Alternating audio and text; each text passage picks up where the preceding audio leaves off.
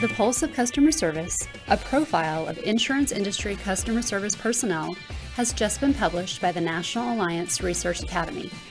Titled The CSR Profile since 1995, this fifth edition of the CSR Profile is based on 2017 survey data from over 1,000 CSRs or account managers from across the country. It provides performance measures and benchmarking averages so you can keep in touch with what is on the minds of your service personnel, who are often called the heart of your agency. You can also see how well your agency is doing compared to others. Commercial lines and personal lines service personnel data are correlated and key trends are discussed. In this edition of the Resources Podcast, we speak with Nikki Keck, CIC CISR. Nikki began her career in 2002 with A.W. Welt Ambrisco Insurance in Iowa City, Iowa, where she worked as an assistant CSR, then an account executive, and then as an assistant manager in the commercial lines department. In 2013, she was awarded the Outstanding CSR of the Year award by the National Alliance. Then in 2017, she began consulting on agency operations issues with agencies across the country. Currently, she serves on the CISR Board of Governors as secretary. It's a pleasure to have you here, Nikki. I appreciate uh, being invited to do this, and I'm looking forward to finding out what we can what we can figure out together here. One of the surveys in the Pulse of Customer Service shows that quite frequently account manager is cited as a job title. And that's typically about 41% that we saw in commercial lines and 29% in personal lines. They say account manager as opposed to the traditional title of customer service rep. Have you seen this shift in CSR job titles? And if so, what do you think that means? So actually, we went through a transition when I was with AW Welt Ambrisco, changing the titles probably, mm, I would say maybe five or six years ago, from the CSR to the account manager, and also account executive um, was another title that we added in there. Uh, one of the reasons that we thought about it was we were trying to find a way to actually provide stepping stones within the agency for promotion versus just having a very flat system, for lack of a better explanation. I would say the, the, the credibility or the the way that the client views the person on the other end of the phone, you know, uh, customer service or CSR, customer service representative or customer service agent versus, you know, an account manager. Just, you know, I don't know that it makes a huge deal, but sometimes just that, that presentation and, um, uh, authority that can come with a with a title change, something like that, can make a difference uh, and give more leave more confidence to um, to the person who you're talking to. Does the transition signify changes in responsibilities within the agency? Oh, sure, definitely. I think that since I started in the industry back in 2000, over time, the amount of um, actual underwriting that you need to do in the position yourself now versus uh, relying on the carriers to do that sort of work, um, the types of questions that you're answering, the amount of client contact, and the responsibility for handling uh, issues that come up inside of the office has definitely shifted quite a bit more to the account manager because the you know the sales force is out trying to get business and, and uh, bringing revenue for the agency. And it just becomes very very challenging to be able to service your customer in a way that they deserve to be serviced if you don't have that uh, ability to answer their questions. And so, yeah, you're just constantly in a state of having to learn more, do more, handle more. Um, and so, definitely, I think that the role has changed quite a bit. As we're looking back at that survey data, we show that most commercial lines account managers, actually about 95%, and then about 94% of personal lines account managers, CSRs, are women. We know that historically, producer positions have been tended to skew more towards men in this industry, are we behind in terms of gender balance? You know, it definitely, you know, has been that way for many years, and just about every agency I've seen has that very similar uh, ratio. I think that maybe traditionally, with uh, the roles that men and women had many, many years ago, maybe the sales position was much more uh, attainable for a man due to flexibility and that sort of thing versus, you know, the traditional role of the woman. But really what it comes down to in the position, and I think where our industry is behind, but would definitely benefit from balancing out, is it really just comes down to more of your skill set, things that you have strengths with, you know, um, for example, you know, being able to ask good questions, you know, having follow through, being detail oriented, being able to handle, um, you know, discussions with your clients and with your uh, coworkers and with your carriers, uh, being able to negotiate, build relationships, it really really comes down to your skill set more so than you know what you maybe your inherent traits are as a, a, man or a woman. And i think that if our industry can get to the point where they recognize how much um, there is available for any type of personality, any type of person in it, I think that those rules are going to start to change. It's going to catch up, I hope, eventually, but you know, right now we're still trying to get the word out on what really is involved in, in the insurance industry. Nikki, in my position with the National Alliance over the last couple of years, I've actually had a chance to talk to a number of people. And when I ask them how they came into the industry, I typically get one of two answers. One, they fell into it, or two, they had family who brought them into the business. When we started looking at different pieces in the pulse of customer service, this was one of those areas. And we found that about 64% of the account managers, CSRs, say they came into the insurance and risk management industry by chance, while 52% said that they found their jobs through word of mouth or referral. Does this industry need to be more active in recruiting, especially since we're looking at about 400,000 people retiring in the next five to 10 years? You know, I, I can't really answer why we haven't been more aggressive in recruiting, but I definitely think that there's probably a misunderstanding uh, of the scope of our industry, of the different types of positions, the number of positions available, the different things that can be done, um, anywhere from obviously the, the service position to sales, but also you're talking uh, mathematicians with the you know analysis of claims and people who handle losses and, and, things like that. I mean, there's just so much that goes on in our industry, and I don't really think that the general public knows uh, even a, you know, a small percentage of what the possibilities are. And of course, then, you know, if the general public doesn't know, well, well the kids growing up looking for jobs and thinking about what they want to do, uh, we're just not very visible. And mm-hmm. I think that trying to find a way to make us more visible, even, I don't know, I, I was thinking about it um, uh, as an industry, just kind of coming together and trying to, to get the word out, maybe through advertising, saying, hey, this is something you can look forward to, maybe working with community colleges. Uh, I know that there are some university programs across the country, but you don't even need that high level of uh, of education to be able to get into this industry and be very, very successful. You just have to become more present. I definitely think that it's becoming more and more challenging to find people who've been in the industry and uh, can bring that knowledge with them. It makes sense. We've got people retiring. Uh, I think more so retiring than they are necessarily leaving the industry. And so it, it's definitely a challenge. So you have to do a couple of things. I mean, for one, obviously you need to be able to uh, meet or exceed the compensation that any of these experienced people uh, are already receiving if you're going to be able to do that. Always going to be one of the hardest things I think to do. Mm-hmm. Also, you need to, um, you know, when you're looking for new people in the industry, because that's, I would say that's the predominant amount that apply for jobs now are people who haven't really uh, done anything in the in the business before, but are looking to get into it. Um, making sure that you can develop a training program that's really going to set them up for success and also then put you in a position where you're not uh, having to train and retrain and retrain new people as they keep coming in, being able to retain them. So, in addition to recruiting, we've got to be a little more proactive in some areas. One of those areas that we surveyed in the Pulse of Customer Service we asked participants in what areas they want to actually improve their business and servicing skills. For commercial lines, about 31% said that they want to learn how to be more adept at effective questioning, which I found quite interesting. In personal lines, they actually said they need help in dealing with stress. Why is the importance of these interpersonal skills often overlooked by agency owners and management?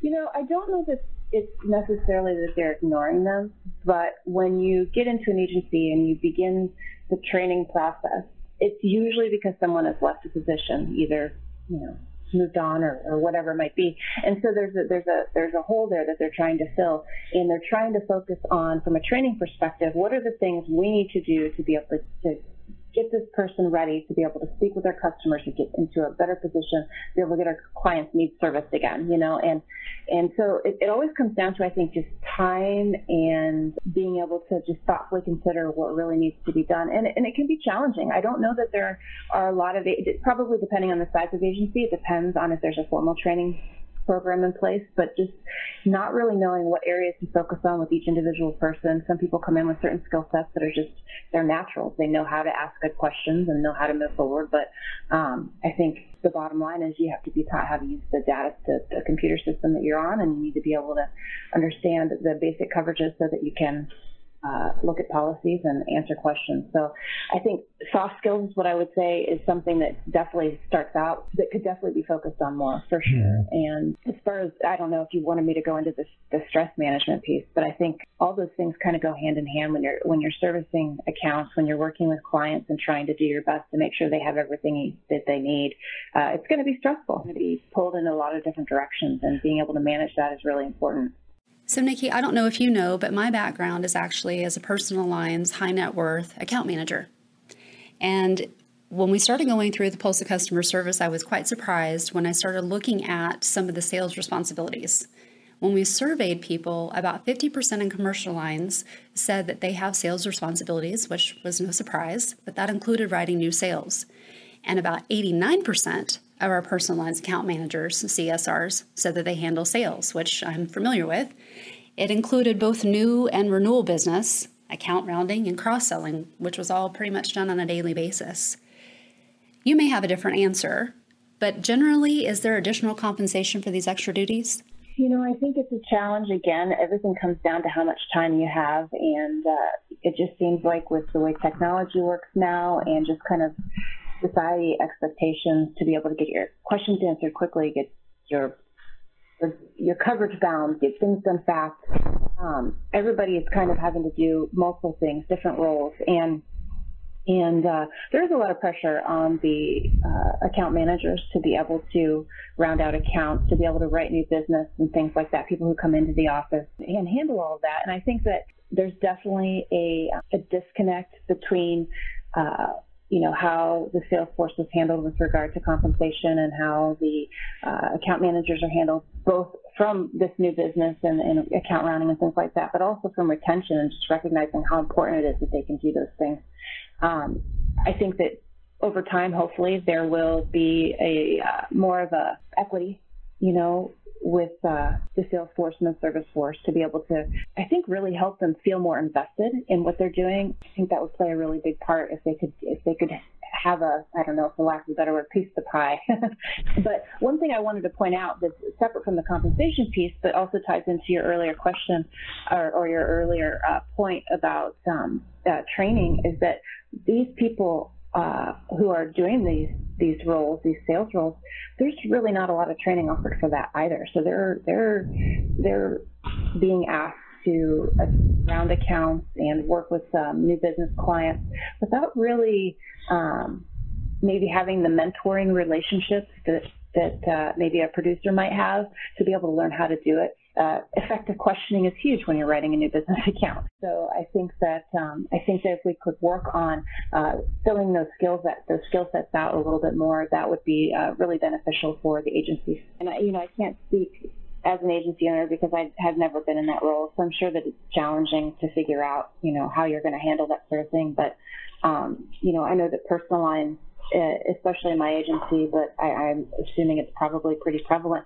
You know, they work very autonomous, autonomously. They uh, they start with the they write the account, they service the account, very very little producer interaction, and it you know it just doesn't make a lot of sense that they wouldn't not just get initial commission, but also for retaining that account, be able to uh, you know see some benefit from that. Uh, they put in a lot of time and a lot of effort and, and handle have a lot of responsibility. As an industry, we all know that we're facing a huge talent gap. And when we started talking with people, some of these results that were coming back in the surveys were that in commercial lines, only 49% of the account managers and CSRs saw strong advancement potential in their agencies. When we polled another group of personal line service personnel, they only said 39% of the time that they saw strong advancement potential. And interestingly, 26% of those personalized account managers, CSRs, thought that there was better advancement potential actually outside of the industry. What do you think about these findings? You know, I was actually really surprised by that because it, it just doesn't make a lot of sense to me, which tells me that I think that there's some kind of a breakdown uh, within the agencies or industry in, in showing uh, the staff who work in personal lines the, the potential that there is to advance. You know, for me, I would have thought, now I came in starting in commercial lines, but I would have thought that the natural progression uh, when you come in and start working in personal lines would be that you could eventually, um, if you were interested in, in uh, the larger accounts or, or, more complicated accounts, you could you could progress into a commercial lines position and, and acquire new skills. Uh, it, it, just really surprised me that that wouldn't be a natural trajectory. And so I'm not sure if it comes down to just thinking that the the roles are very different. But again, it, they all come down to being detail oriented and asking good questions and being able to handle uh, conversations and answer questions for your clients. Um, it just the, the, the, type of accounts are different, and I think that that's very obviously very learnable if you want to do that. So I, I'm not sure what the breakdown is, but I definitely think that we should be focusing more on our internal staff and giving them uh, the tools that they need to be able to advance and um, and move forward in the agency and, and potentially in other areas of the industry.